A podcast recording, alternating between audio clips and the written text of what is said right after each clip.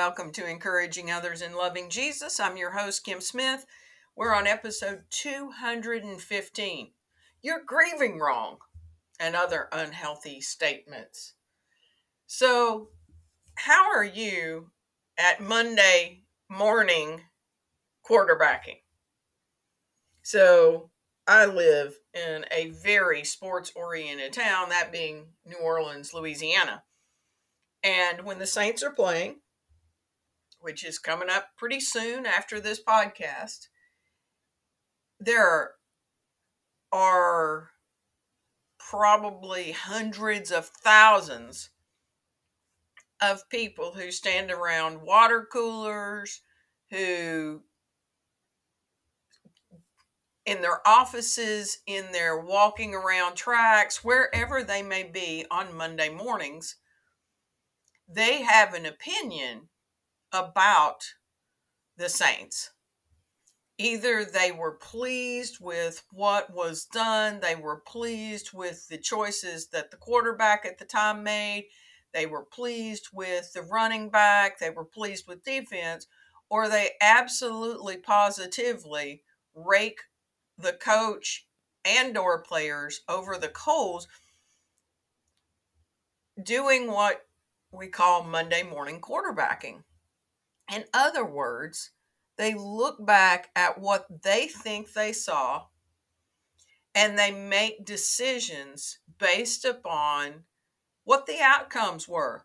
So, for instance, let's say that we have a kickoff and we have someone, Speedy Gonzalez, who's down at the end and he catches the ball. And he chooses to go right because that seems correct to him at the time with what he's seeing on the field. And on the other side, he had an entire clear pathway. And so people will critique and they'll look at that and they're like, but he should have gone left, he should have gone left. And I'm always reminding people that it's wonderful to be able to look back at experiences or to look down on experiences and go, no, he should have done this, because you can see that the other way didn't work. Like, isn't that amazing how that helps you to be better at making that judgment call than the guy that's on the field? And not only are you looking back, but you are looking from above. And he is eye level, and he's making decisions in a split second, trying to follow his blockers, trying to figure out where the holes are. And it just always amazes me, and I try my best not to get involved in that, of second guessing what happened on the field. Now, we all second guess the refs. Now, that's a different story. But when it comes to the coaches and when it comes to the players, you got to realize that you are looking from a totally different perspective, and you have the benefit of knowing how it turned out. But there is another way that Monday morning quarterback comes into play. And that's using the word mourning, M-O-U-R-N-I-N-G. Until I recorded this podcast, even though I work in a grief industry and do education on grief all the time, I did not realize just how many grief themes that I would hit on this podcast. Not because I'm trying to pull them out, but because they're straight in Scripture. Like, you can't miss them, and especially in the life of David. I mean, we have talked about his grief regarding his sin. We've talked about his grief regarding the child that he had with Bathsheba. We've talked about his grief over the deaths of Saul and Jonathan. We talked about his grief over having to say goodbye to Jonathan, his best friend. And I don't even think that's all of them. No, he had a son who died, was killed by Absalom, since we're talking about Absalom. It was killed by Absalom. And there may even be more. David dealt with a lot of loss. And some of it was by his own choices. And then other situations were out of his control. And we all deal with loss. Oftentimes, I don't even think we realize how often we deal with loss. Everybody gets it that the death of a loved one is a loss. No doubt about that. But how about if you lose your job? How about if you go through a fire? You have a natural disaster. Those are all losses, and you will have grief responses to them. And so many times in American culture in particular, we're not well prepared to handle loss because, sadly, as a society, we have been taught, either verbally taught or taught by television or even examples, that we need to pick up our bootstraps and keep walking or get back on the horse, or men don't cry, and on and on and on the misnomers go. Years ago, I was privileged to walk alongside a lady whose husband had died. And it's still one of the most unique stories ever, in the fact that this lady, she didn't believe that anybody could understand her grief. And I'll give her that nobody could understand every nuance of her grief, because they didn't have the same relationship with her husband that she did. And they weren't her. Like, I get that part. But she had in her mind that it was just impossible for her to receive any type of support. But thankfully, she let me for months go and not support her about every week or 2 weeks. And I learned a lot from her. And Lord willing, she learned something from me, despite her lack of thought that anybody could help her. Excuse me. Got an itch there. But one day, I came to her and she was ticked. Some lady who lived in the same building. It was probably somewhere in the ballpark 6 to 7 months after her husband died.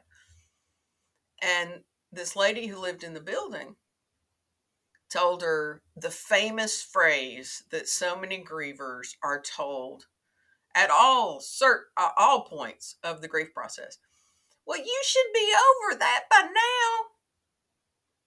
Oh, my lady was ready to, like, hurt somebody. She was about to provide some extra grief for multiple people. We had a long talk about it. And how often have I and other people who counsel those in grief have had to talk people down from comments like that, where you have one of those Monday morning quarterbacks who want to stand on the outside of your grief experience and provide what they think is expert advice. And I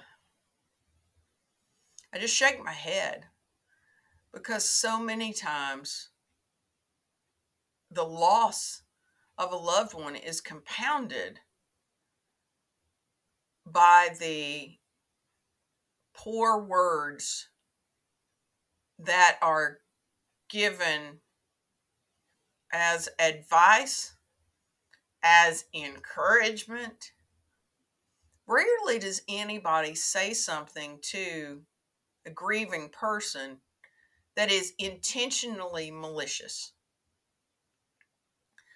Every once in a while, I think it truly was. But most of the time, people meant it for good. They really, really thought that they were doing the right thing.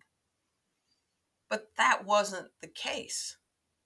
And as we look today at our next segment in the story of King David, we're going to see somebody with the compassion of a tree giving some of that advice to David. Now, I'm going to tell you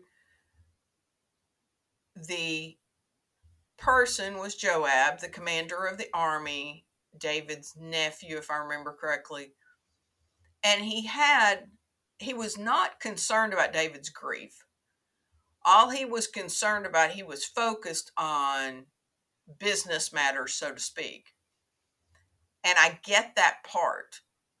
I understand that he thought that he had to be the heavy and pretty much tell David he had to get over it and get back to work, because Joab was afraid that they were going to lose the ground that had been accomplished. And the number of times that grievers have been told by their employers or coworkers, you're going to have to suck it up and you're going to have to get your work done, even though your husband died 1 week ago. Like, those are challenging times for both. But like, how do we support those who have dealt and are dealing with a loss? So let's look at David, and then I'm going to use a short article from grief.com, which grief.com is one of the many sites out there that has really good articles, videos, and links to other good support information, because not everything, which everybody should know this by now, but sometimes we got to remind ourselves, is just because it's on the internet does not mean that it is healthy and true. And that is definitely the case when it comes to grief and grief education and all of that about. So when we finished up last week, we were talking about Absalom's death. Sadly, Absalom's death, because of his own greed, his own ambition, and I still believe a lot of it was by the influence of Ahithophel. And you can go back and listen to those episodes. But we listened last week as David was told that Absalom had died in the battle. And this Absalom being David's son. And even though Absalom had gone behind David's back, he had manipulated the people, David had to march, or felt he had to march out of Jerusalem in order to keep Jerusalem from going down as a result. We saw a few weeks ago that 20,000 plus people had been killed because of this family drama that shouldn't have ever gone to the place that it did. And now Absalom dies as a result. And yes, David is the head of Israel, or had been until Absalom temporarily took the throne. But he's a dad. And that's what comes out, because David had been very specific whenever the battle was getting ready to happen. He's like, do everything you can to spare Absalom. Like, Absalom would have been telling his army, make sure you get my dad. Like, if you don't get anybody, I need you to kill him. Whereas David is saying, please spare my son. And so we're going to read the last verse of 2 Samuel 18, and then we're going to go through 19:8a as we look at David's response and Joab's advice.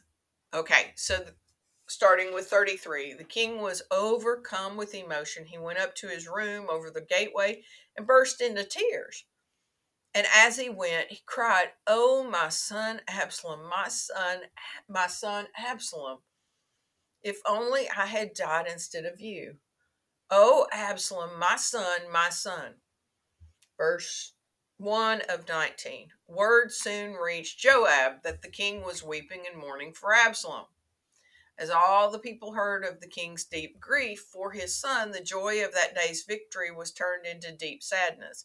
They crept back into the town that day as though they were ashamed and had deserted in battle. The king covered his face with his hands and kept on crying, "Oh, my son Absalom, oh, Absalom, my son, my son." Then Joab went to the king's room and said to him, "We saved your life today and the lives of your sons, your daughters and your wives and your concubines. Yet you act like this, making us feel ashamed of ourselves. You seem to love those who hate you and hate those who love you. You have made it clear today that your commanders and troops mean nothing to you. It seems that if Absalom had lived and all of us had died, you would be pleased. Now go out there and congratulate your troops, for I swear by the Lord that if you don't go out, not a single one of them will remain here tonight. Then you will be worse off than ever before." 8. So the king went out and took his seat at the town gate, and as the news spread throughout the town that he was there, everyone went to him. And does your heart not break for David as you hear me read those scriptures? I mean, he's a father whose son was just killed. No matter the circumstances, no matter the fact that Absalom had betrayed him, Absalom was still his son. And then there's Joab.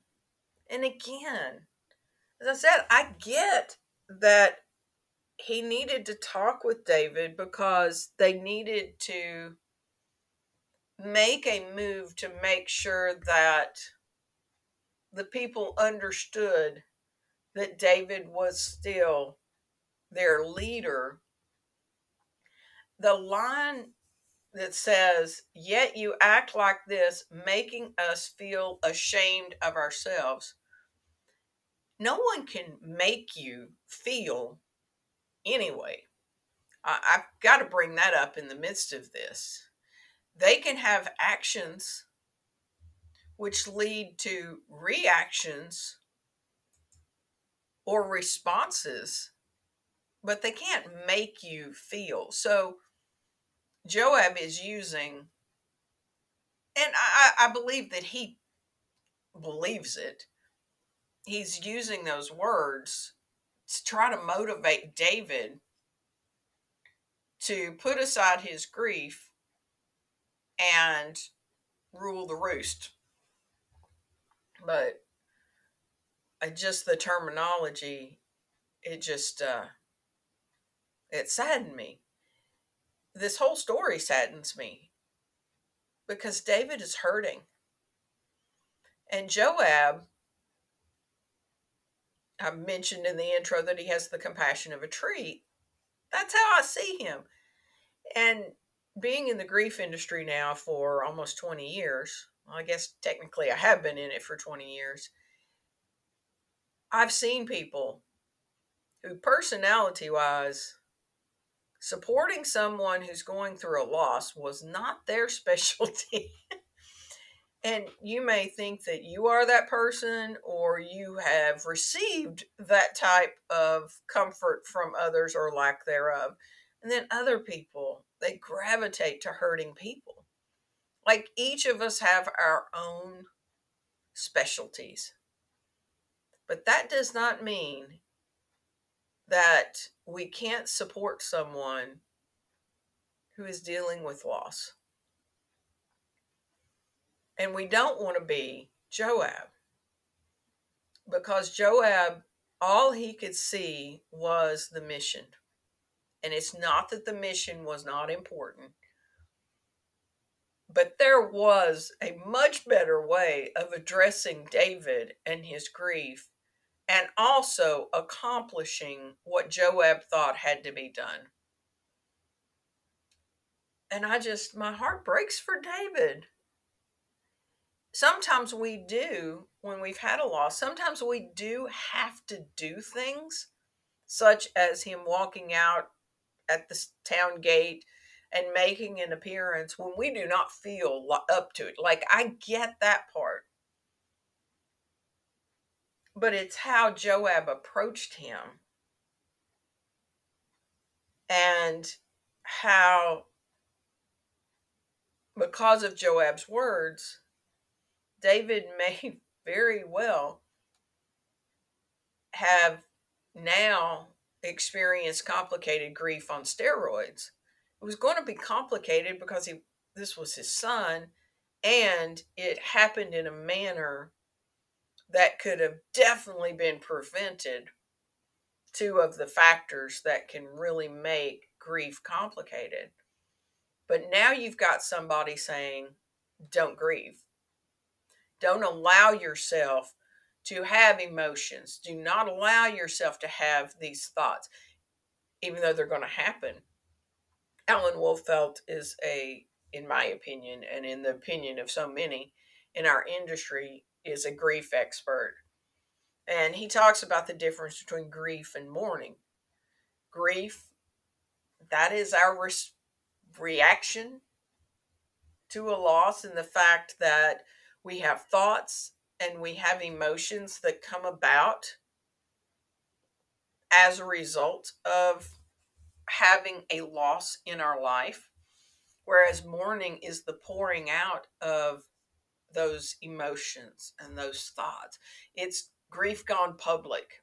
It's grief that leaves our body. Sometimes that comes through tears. Sometimes it comes through writing. Sometimes it comes through exercise because we're able to get out some of the tension. There are many, many ways that people healthily get their grief out. And doing what Joab just told David to do is not one of them. Thank you very much. Like, I think of a young mom that I knew many years ago, and her grief, she had two people in her life, her intimate circle, die on the same day. And her world, she would liked it to stop, like just like David, like here, because David is like, I just wish it had been me, and people get scared by that because they think that somebody's going to attempt suicide, and it's possible, but like when you've had your heart torn out, it makes sense. And this young lady, that was where she was, but she had other kids, and as a result, she had to take care of them. So she balanced the intense grief that she was experiencing with certain demands that had to be done by her. There were things that people could do for her children that would allow her some extra space at that time. But there were certain things that were, mommy had to be there because those kids also had those deaths also. And they needed to know that she was still mom. She was very tearful and very worn out mom, but she was still mom. So on grief.com, I pulled up an article about the best and worst things to say to someone in grief. And there are many others, but this list was helpful. So the worst things, it says number 1, at least she lived a long life. Many people die young. It's not my number 1. I'm telling you that right now, but it's on a list because that people get that all the time, especially when they have parents die. Number two, he is in a better place. Oh my goodness, the number of times I've heard people say that. And sometimes the griever themselves will say that because that's a comfort to them. But when you just assume that the griever will be comforted by that, it can be one of those things they bring to counseling months later because it sticks in their mind because they're like, but I need him here. Next one, oh, this one's awful. She brought this on herself, or he brought this on himself. Oh my goodness. Like, if that is ever in your vocabulary, please, please toss that out. Four, there's a reason for everything. And you may listen to some of these and go, well, I've said these, and well, it's okay. It's okay. Like, you can't go back and rewrite history, but I want you to think about how this can be received, because the thing is, certain ones of these phrases, they're not horrid, like she brought this on herself. They're not horrid just by themselves, but it all depends on where the person is in their grief journey. And if they see no reason whatsoever that this should have ever happened, and you come up and say, oh, there's a reason for everything, you might get slapped because that's not comforting to them. Even though there might be a reason for everything, they don't want to hear it because that does not bring them comfort. Because in their mind, the only thing that matters is their loved one is not here. Next one. Aren't you over him yet? He's been dead for a while now. And that's what I used as the reference at the beginning because it's been said by so many people. There are people who will tell people that at a week after their loved one has died. Like, seriously, we need help as a society in understanding grief. This one is awful, but I know that it's been said many times. You can have another child still. Now, imagine being a grieving parent. Like, seriously, how is that helpful? And this is not on their list, but one that gets said all the time to people who've had their spouse die is, well, at least you can still marry. Like, in that moment, that is not what comforts them. So just do not say it.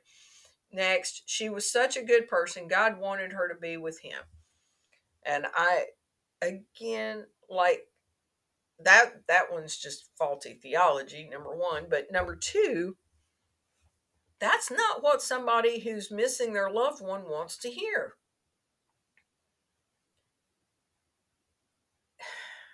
No matter your faith tradition, no matter how strong your faith may be,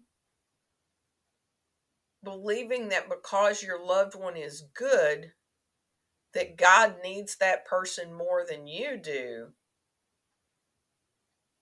like, that's not going to be comforting to most people, and to almost everyone, it will not help in the long run. Next one, she did what she came here to do, and it was her time to go. And so, even though from a biblical perspective, God numbers our days, and we know that. I mean, it's in Scripture multiple places. But it is not necessarily comforting to a grieving person to hear that because they're hurting. They need comfort. They do not need these grand thoughts. And the 10th one, you may very well have said, because there are many people who say this, and that's to be strong. And the number of times I have stood in visitation lines, and I've stood in more than most anybody ever, but that I have listened and heard people telling the griever, you've got to be strong. He wouldn't want you to cry, or all the different variations on it. I just want to strangle somebody, because you are doing something very similar to Joab in the fact that you are telling the person that they need to just shut down the emotions and get on with life. And there are many others, but my top one is not on their list. And that is the famous, I know how you feel. Now tell me how on God's green earth that you can know how another person feels. I don't care if you've had a similar loss. I don't care if you and your siblings all had the same mom. You still can't know how your siblings feel, because you are a different person and you had different relationships and multiple other factors. Never, ever, ever, ever, ever say to someone who's grieving, I know how you feel. And there are many other examples out there, but that's their list. And I had to toss in my absolute, I hope is never said again in this life phrase. These are their suggestions for the best things to say. First one is, I'm so sorry for your loss. Now, I've had people who have not liked that phrase, even though it is something that I do say and I have continued to say it. I have had a couple of people.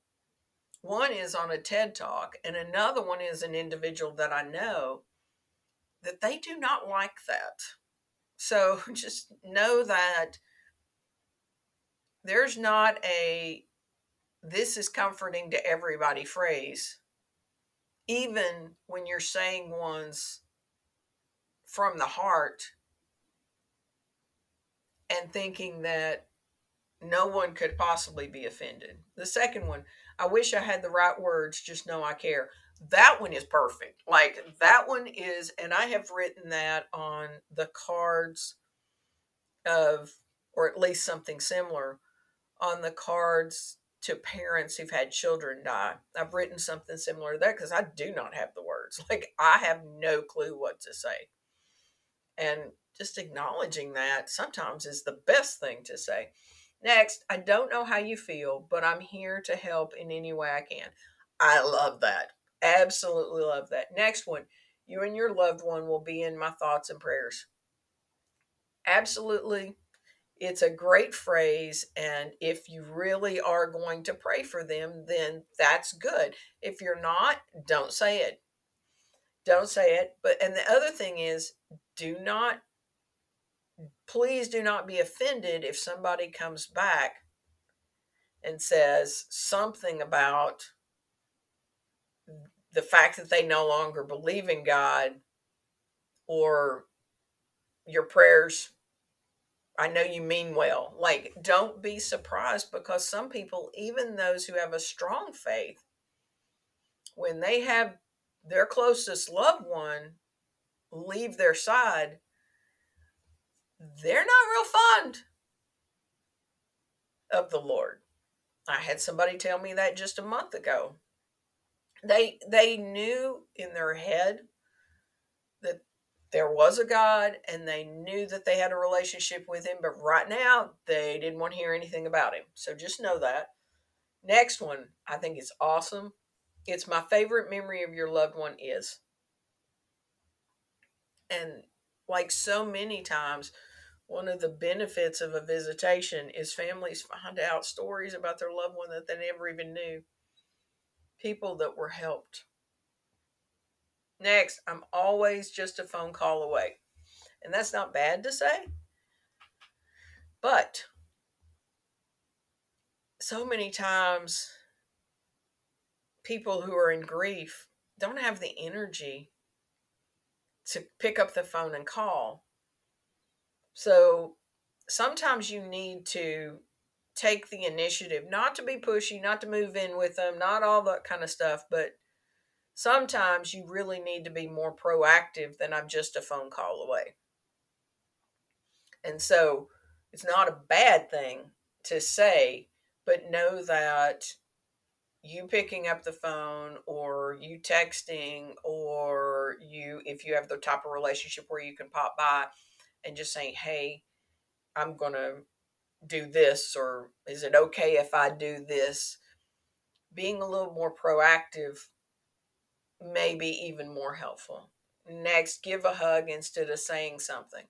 And depending on your relationship, I mean, there's certain times where that's exactly what I've done. I've not said one word because I can't mess up if I don't say anything.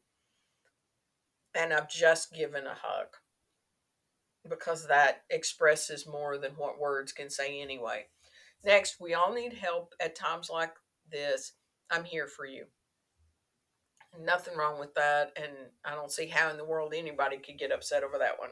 Next one. I'm usually up early or late if you need anything. Just, again, that's all about the availability, but you may need to take that one step further. And the next one is saying nothing, just be with the person. In other words, Job's friends, we don't have that on this podcast specifically, but I love to refer back to Job's friends. They did so well when they just sat with him in his grief. When they got in trouble was when they opened their mouths. And that's what the majority of the book is about. Them spouting off what they thought was correct. And some of it was correct. But some of it was just insanely harmful. And they just seemed to like the sound of their voices, and they just kept talking. And then another one joined in. Like, it was bad. If you ever want to see how not to support your friend, look at the majority of the book of Job. So I would love to hear from you. I would love to hear your response to today's podcast. I would also love to be of comfort to you if any of this has like clicked and you've gone, whoa, either I've said those things and I wish I could take it back, or yeah, I was really hurt by something on that list or something outside, someone who's had a miscarriage. That's a unique type of loss. Never, ever, ever, ever say something like, well, at least you didn't know him. Like, don't even. We could go for days on things not to say, or even things to say. But it comes down to, don't be Joab. Like, have some compassion. You may be in a boss situation and you feel like you've got to motivate your employee because work's not getting done. But there are ways to do it. There are ways to be supportive. I've heard of phenomenal businesses and support that they have given to their employees. And then I've heard others who dropped the ball like Joab. So we're going to close out with two of my favorite verses in all of Scripture. Beginning of 2 Corinthians, chapter 1, 3 through 4.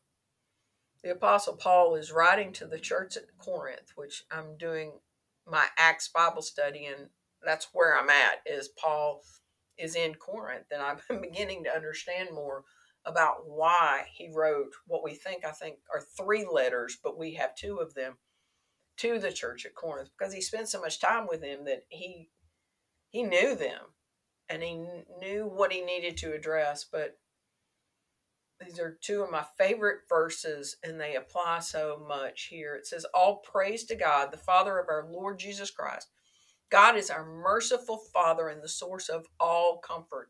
He comforts us in all our troubles so that we can comfort others.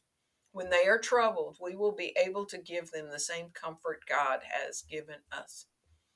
And again, that comfort may come in kind words, but it may come even more in the ministry of presence, just being there, just getting them a cup of coffee, just grabbing a water for them as they're standing in the visitation line, taking them out to lunch, giving them things to talk about that aren't their loved one, or being willing to just sit with them when they have no words to say, or talking about their loved one and giving them somebody, giving them a safe space to be able to share because they want to talk about their loved one. The majority of the time they really do.